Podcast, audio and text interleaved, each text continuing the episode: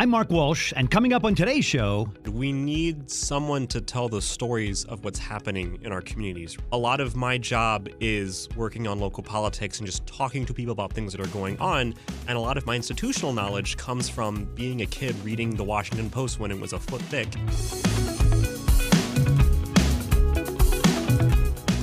Welcome to What's Working in Washington on Federal News Network and streaming as a podcast.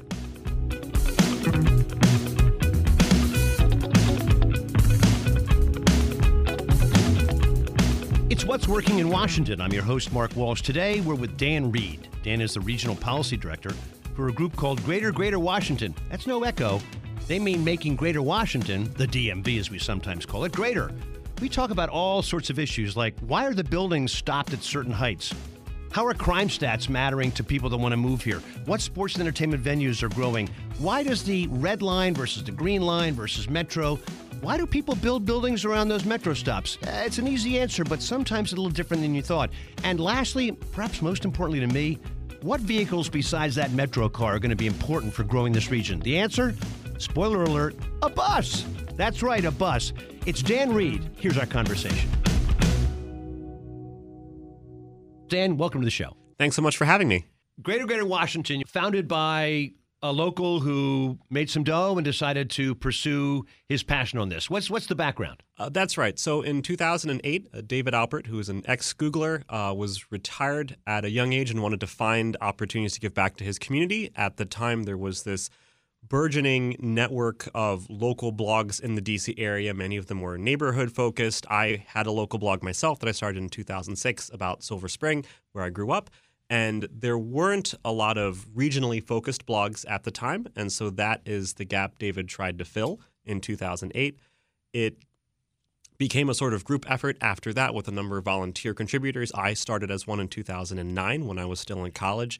And over the past fifteen years, it has grown into a full-fledged online publication, which publishes daily, as well as an advocacy organization that works on housing and transportation issues across the D C metropolitan area. So that includes Maryland and Virginia. So it's a sort of a C three and a C four, as they say here in the D C area? We're working on exactly that, yes. Yeah. The... Uh... The, the differentiation is very important to lawyers.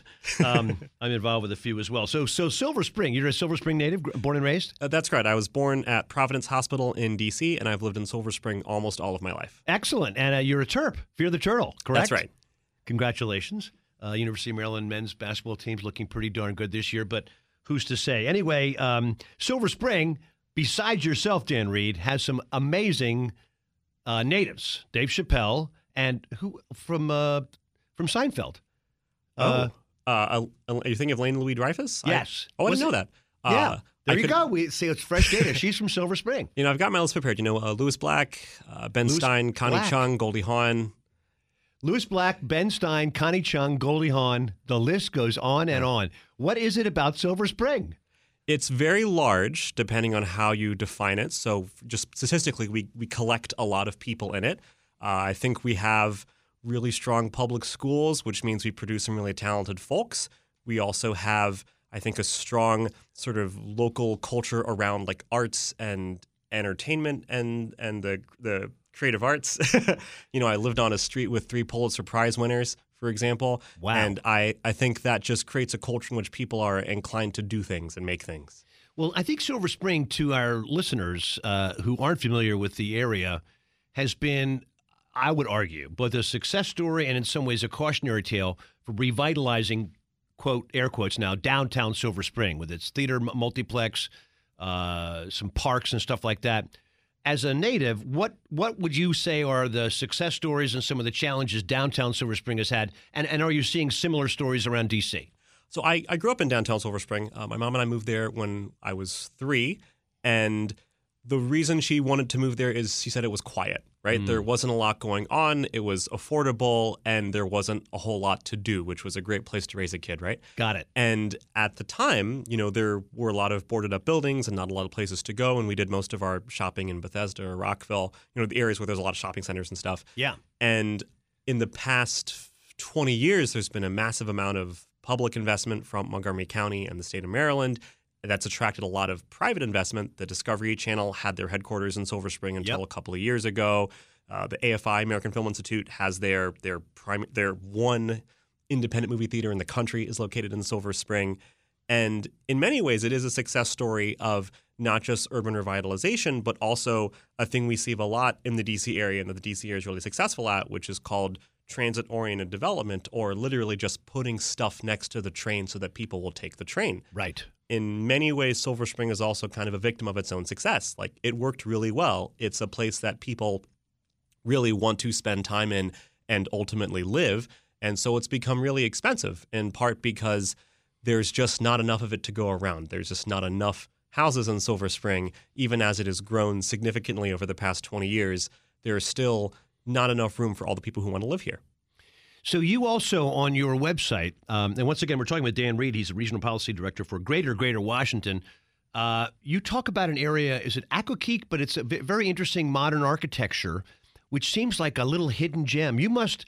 As a native and what you do for a living, you must know some great hidden gems in Washington, D C. You must be talking about a Moyaone Reserve, yes, which is this Moyaone really Reserve. Innovative neighborhood built in the nineteen fifties. It is literally inside a national park. It, it straddles the line between Prince George's and Charles counties, and it started as a way to preserve uh, the viewshed from Mount Vernon across the river, but it became this community of creative types who wanted to build really interesting modern homes in a completely preserved natural environment. You couldn't build a house in less than five acres there. And it is a really remarkable community and just a, a cool place to visit. Yeah. Because it is, after all, a park. Yeah. Well, I grew up in a Bauhaus, so I'm I'm very much, as a young person, thought that modern, very angular architecture was particularly appealing. And the sh- the shots I saw of Moyaone Preserve, I was like, that's home. I mean, very, very... fifties, sixties. I think in your website you said that Frank Sinatra would feel at home there from the timing. Um, is part of your job sort of finding things like that and, and uncovering them and describing them? A little bit. You know, I've done a lot of freelance writing throughout my career. Uh, you know, I wrote about Moyaone as part of a column I wrote for Washingtonian called Cityscape uh, for four years. That's part of my job, is to find cool things and share them with people. And I think that sort of fits into the broader mission of like celebrating this awesome place that we live in, and hopefully making the case for why we should make it so more people can come live here and make it even better. Mazel tov. Dan Reed, he's our guest today here on What's Working in Washington. Dan is the Regional Policy Director for Greater Greater Washington. So speaking of Greater Washington, or the D M V as we lovingly uh, sometimes call it, sometimes I'm sure all of us are frustrated by the collision between what Montgomery County thinks is right for it versus the district versus the state of Maryland and the governor. His or her, uh, I guess there's never been a female governor. And then, of course, the Commonwealth of Virginia. Where do you see collisions like that being either uh, a challenge or productive? You know, honestly, we're we're lucky in some ways because, you know, most things in the D C area happen at the county level. You go to other parts of the country like Philadelphia or New York or what have you, and everything's down to like the township or the village level. So you have like hundreds of little tiny municipalities all fighting with each other. So in some ways, we, we've kind of got it easy with just, you know, a handful of counties, right, and states. Uh, at the same time, uh, it's a challenge because every county has slightly different interests and slightly different culture and slightly different goals, right? You know, the ongoing debate in Montgomery County is, why aren't we more economically competitive like Virginia? And some of that might be reality. A lot of that is, is I think, perception. You know, folks looking across the river and wondering, well, why aren't we like Virginia, and trying to figure out what the special sauce is. The grass is always greener. Exactly. Well, to that end, um, forgive me for interrupting. You were on, and we were on a good, good rant. I was engaged in the Montgomery County Economic Development Council. They had sort of an ad hoc group, exactly as you suggest. We were like, why is, be it Terry McAuliffe or whoever is is now with uh, with the new governor, why, why why is Northern Virginia, why is Nova getting corporate headquarters, blah, blah, blah, blah, blah, and why not us? What has your research or your experience shown to be the answer to that question, or is there an easy one? I'm not sure if there is an easy answer to the question. I, I've always joked that Montgomery County and, and Northern Virginia are kind of two different answers to the same question. Yeah. Right? They're both big, prosperous-ish, very increasingly diverse suburban places. And for the strengths that Fairfax County has, it has a lot of big corporate headquarters. For example, Montgomery County, we have a much better park system. Uh, we're actually building more houses than Fairfax County right now, ironically. Mm-hmm. Uh, there are probably things we could each do better. but I am uh, not in the business of playing them against each other as a regional policy director now. Right. Your job is to coordinate as opposed to conflict. That's right. I yeah. don't have a horse in this game, except Maryland is where I live and grew up and love. Got it. But it was interesting for me to see, obviously, the Amazon A two uh, and its impact on uh, that part of Virginia directly across or, or right around National Airport. And then, of course, when you look at Montgomery County with the hospitality headquarters there, uh, there I think like sixty percent of the market capitalization on the NASDAQ and the New York Stock Exchange of hospitality companies is based in Montgomery County. Some incredible concentration there, along with cyber and some of the other features, uh, uh, uh, quantum computing and stuff that we have both in Montgomery and then with the University of Maryland. So the assets are all there. My c- conclusion, this is a, uh, I'm lecturing my guest. I apologize. My conclusion was, we're all doing great. Why are we getting jealous about and a kind of a an, an arena that we're that, that's sort of sharing the wealth everywhere? Well, part of the challenge is we're not sharing the wealth everywhere, right? Because okay. tax dollars raised in Virginia do not cross the river. Yeah. Uh, for example, and within our region, we still have pockets of deep poverty and inequality, right? You know, yep. the missing part of this conversation is Prince George's County, which, despite being in this region with so much wealth and so much affluence, has continued uh, not to get their fair share of it, despite uh, having a lot of the same things that we talk about are great about Montgomery and, and Northern Virginia, right? Uh, Prince George's has the University of Maryland, the State Polytechnic University. It has highways. It has fifteen metro stations, and yet has not attracted as much investment as its neighbors. So metro stations... Um To your point earlier on constru- con- construction, re- residential, commercial around the spots, you also have written about the bus as being the vehicle of the future, uh, making, uh, I think, appropriate fun, fun of the idea of electric cars and, and Elon Musk. What is it about bus lines that made you so convinced of its of its worth and its future? Well, if you look at the construction of the Silver Line, which was originally proposed fifty years ago. You know, they, they built a station under Dulles Airport. You can't rush these things, Dan. Come on. Right? Uh, whereas the bus is a lot easier to implement, right? You know, Arlington and Alexandria wanted to build what's called a rapid bus line, which is like the bus gets its own lane and special stations, and they did that in just a handful of years, right? It's called MetroWay, and it's running right now. And it is much faster to roll out bus service in general. It's more affordable. And in doing so, we can provide people with the thing that they need, which is a way to get where they're going now and not in fifty years. And so there's so much more we could do to invest in better, faster, more reliable bus service. So the Silver Line, I just flew out of Dulles Airport for a business trip. I drove and parked in the new lot they built for the Metro stop there, the you know the terminal, mm-hmm. final terminal stop. Um It's like fifty-two, it's almost like an hour ride from parts of the Red Line. So I'm wondering, do you think the Silver Line will be judged a success, even though it takes so long to get out there? It takes time. I mean, we can't undercount the hassle, right, of trying to get a ride to the airport or figuring out a one hundred dollars Uber or something like that. And, you know, for people in other parts of the region, it is kind of a hike to get to Dulles. I, I don't know if I, I would take it from my house in Silver Spring, but if you live on the Silver Line, if you're in Northern Virginia, it could be a real game changer. Fair enough. Fair enough. Our guest is Dan Reed. Dan is the Regional Policy Director for Greater Greater Washington. We're talking about all the things that make Greater Washington great or the challenges that we face as we grow. We'll have more with our conversation after this.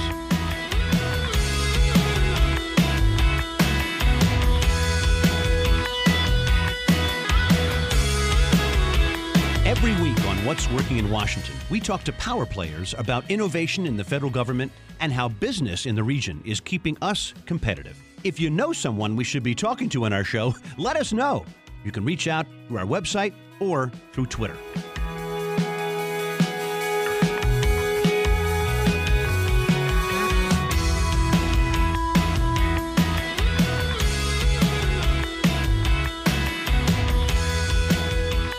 It's What's Working in Washington, and we are once again excited to have as our guest today, Dan Reed. Dan is the Regional Policy Director for Greater Greater Washington. And with the show name What's Working in Washington, what better person to have than somebody who works with Greater Greater Washington, trying to make Greater Washington, the whole D M V area, greater. Dan, once again, thanks for being with us today. Happy to be here. So one of the topics, features of what I've seen that you've written on the on the web and in other arenas is about the height of buildings in the district. And I know, um, I guess probably since, you know, like Alexander Hamilton, uh, the idea of having a limit for height in, in, in district buildings has been an issue for builders, an issue for residents, an issue for the federal government and how it splays out in its uh, in its office space, et cetera, et cetera. Can you tell our listeners what the history is as you know it, kind of where the the ban of taller buildings stands and what your prediction for the future is? So the myth is that no building can be, I think, taller than the Washington Monument or the Capitol Dome. But in reality, uh, building heights are set based on the width of the street that they're mm-hmm. on. Yep. So the wider the street, the taller the building. Hence, that's why most of the tall buildings are downtown, for example. And part of the reason was to, you know, for, for safety and fire safety concerns. Right. And part of the reason was, you know, intentional to create a certain open, airy feel around the city. And we're seeing, you know, especially in the past few years as the city has become more popular, more people have come here, that it is in many ways potentially a barrier uh, to the city's vitality. Right. There's just not enough room to put stuff because we've said buildings can only be so tall. And it's funny because the tallest building in the region now is in Roslyn. There's an observation deck at the top called The View, and I went there over the summer, and it's it's wild to to stand in this building that is four hundred feet tall, which is like a nothing burger in so many cities around the U S, and just stare out and just be like right. down at, at the city across the river, you know? Yeah, I've been to that same spot. It's amazing. It's it's revelatory. You're like, holy moly. But as you know, in New York and others, they sell air rights, so a smaller building can effectively make an economic decision to pass along. Is that illegal in D C, or do you see someday it being made legal if it's not? To be clear, I'm not honestly sure. Yeah, because that's been a, I think it's been a feature of New York City that some hate, some find incredibly rewarding. And I don't know when the last time you were in New York, but they have these new sliver uh, residential mm-hmm. buildings that are just staggeringly tall and skinny. They look like toothpicks. I don't know how the hell they, how they stand they, they stand up. I doubt that's in D C's future, but I got to believe at some point, and maybe you're seeing this, you're covering it, that there will be maybe not a four hundred foot building like in Roslyn, but a thirty or a thirty-five story residential mixed use, even office building somewhere in downtown. What what's your prediction of what year that will happen? We're going to hold you to it, Dan. Well, let's be conservative. Let's say twenty fifty, right? You know, there there have been conversations about, you know, incremental increases in height, particularly downtown, because, you know, the, the top of the building is like where the, the air handlers go, right? You know, why not let people create occupiable space there or create a bonus for residential space?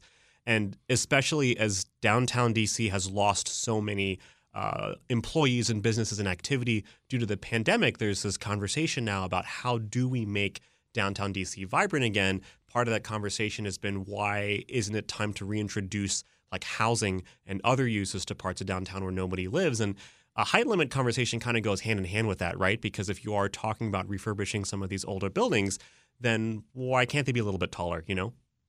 So COVID nineteen obviously is has to be part of every conversation about a city's life. What are some things you saw that happened to the district that COVID nineteen was, you know, pretty much responsible for? And if negative, how are you seeing the city respond and recover?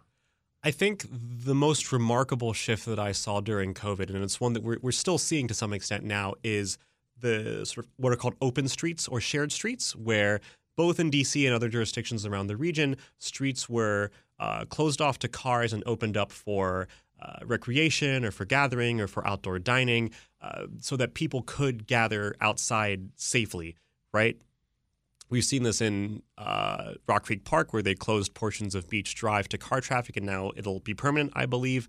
In Montgomery County, closed a number of roads through parks, like our section of Beach Drive or Sligo Creek Parkway, which is near my house, to to car traffic. And that's been really successful at showing not just we don't necessarily need all of this space for cars, but that there really is a hunger for more and higher quality public open space for people to just be outside with one another. And thankfully, that's something we're seeing persist.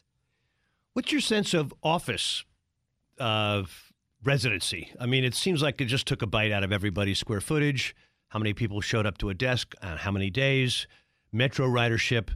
Is there a path back to the old numbers, or do you think we're sort of always going to be different now?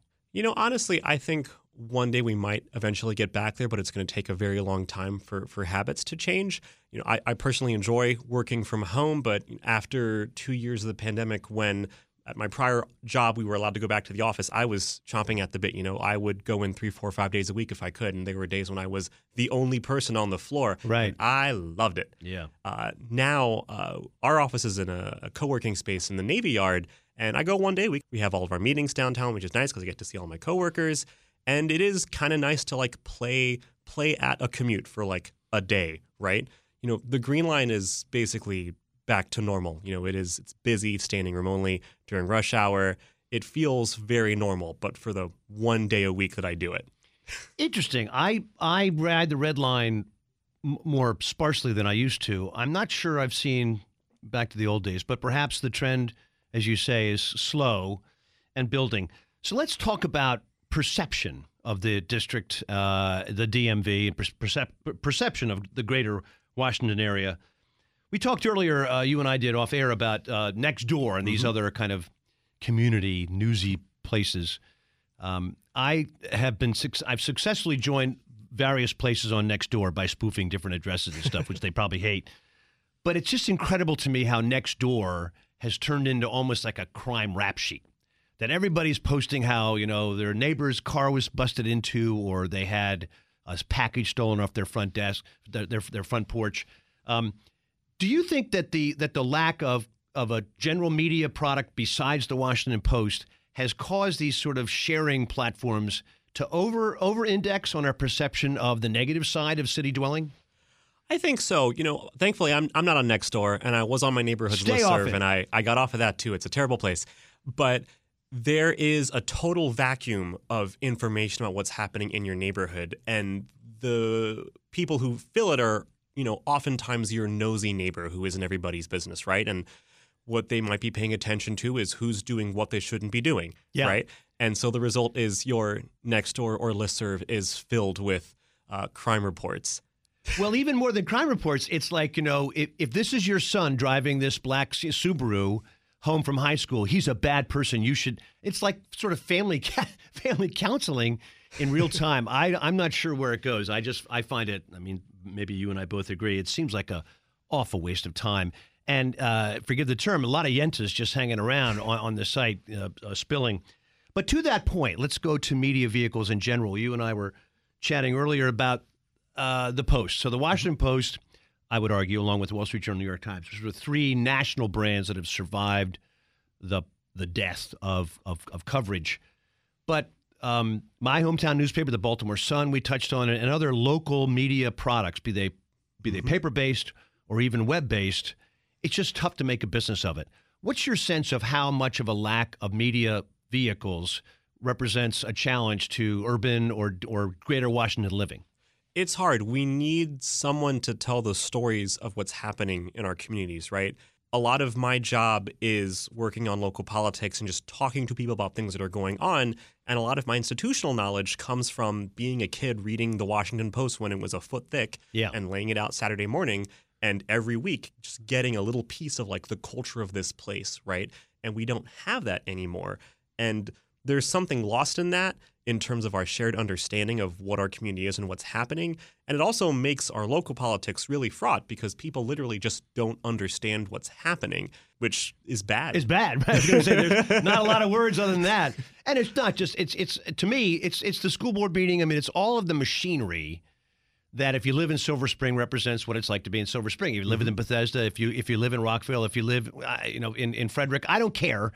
We all have machinery around our residence or even our place of business, and that machinery matters. And there just seems to be no. Well, I'm I'm on my on my soapbox. Let Let's get to sports, entertainment, and other venues. You know, from Audi Park, consolidation of ownership by my old colleague Ted Leonsis for a bunch of teams. Maybe Dan Snyder exits stage left. Hooray! What's your sense of the vitality of sports and entertainment as a core of the greater Washington experience? I am absolutely not the person to ask about sports, but I will tell you, as someone who likes to sit in a place. Uh, there are a lot of places to sit in a place and watch sports. Yeah. Uh, there you go. With an adult beverage maybe served. That's right. Yeah. It's never been a better time for sitting in a place and watching sports. There you go. Um, and sometimes that sitting happens in a stadium or, or in an, an, another venue. So betting, uh, we, we have a few minutes le- left here. Have you been to the betting the betting facility built into downtown? I've been morbidly curious about it. You know, I've walked by, but I'm not. You got to uh... go in. I'm tell- Dan, I'm not joking. You got to go in and see what it's like. Is there it's, food? Sorry? Is there food? There's very good food. Excellent. Yeah, and uh, and there's plenty of places to sit and watch sports going on. But the idea of hundreds of millions of dollars changing hands in the betting venue, this is not going to go away. Um, so I think for every major metropolitan area with a major team, it's going to be a big deal. Listen, Dan Reed, who is the uh, regional policy director for Greater Greater Washington, has been our guest today. We ask every person on the show at the end, um, and you're actually a fascinating example of this, if you could wave a magic wand, if you were in charge of everything on the planet, Uh, for some period of time, what would you start doing, happening, or what would you stop happening that you think is detrimental? I would uh, end breed-specific legislation. It's uh, laws, whether it's for insurance companies or landlords or just entire cities or counties where you can't have certain kinds of dogs because of the breed they are. I, I adopted a pit bull during the pandemic, and he's just the best, sweetest, cuddliest dog ever. And there are hundreds of thousands of dogs in this region uh, languishing in shelters and being put down because they can't get adopted out. This specifically is in Prince George's County, which they are banned in the entire county. Uh, and it's it's bad for dogs. It is bad for families because it breaks up families. Your dog could be taken from you. You may have trouble finding housing. Uh, when I was looking for an apartment a little while ago, I found there were two apartment complexes in Montgomery County that would allow me to live with my dog. And It, it it distracts from the actually important work of getting dangerous dogs off the streets because they're, you know, no breed is inherently dangerous. So that that is one thing I would change. I would make it a better, safer place for pit bulls. I have never heard about that. There's breed. Say it again. Breed specific what? Breed specific legislation. Wow. And I assume pit bulls are one of the targets of that. They are often the only target, though. Yeah. Uh, other breeds, you know, Rottweilers, Dobermans, German Shepherds often fall into that, too. Well, no no disrespect meant, but Cuddly and Pit Bull tend not to coexist. That's that's off-brand for a Pit Bull. But to your point, it's not inherent that a Pit Bull acts that way, is is, the, is your conclusion. That's right. You know, they were uh, raised to be family dogs, and for uh, much of the twentieth century had the reputation of nanny dogs because they were so good with kids. Wow. Yeah. Live and learn. Dan Reed, excellent. Good, good, good, uh, good pull on that. Dan Reed's been our guest today. He's the regional policy director for Greater Greater Washington. We've talked about the, the district, the M and the V, and what it's going to take to make it a greater place here in the Greater Washington area. Dan, thanks for your time today. Thanks so much for having me. The team behind What's Working in Washington is a great group. The executive producer and editor is Tracy Madigan. Online content, Anna DeGraff. And that theme music you enjoy, performed by The Sunbeam.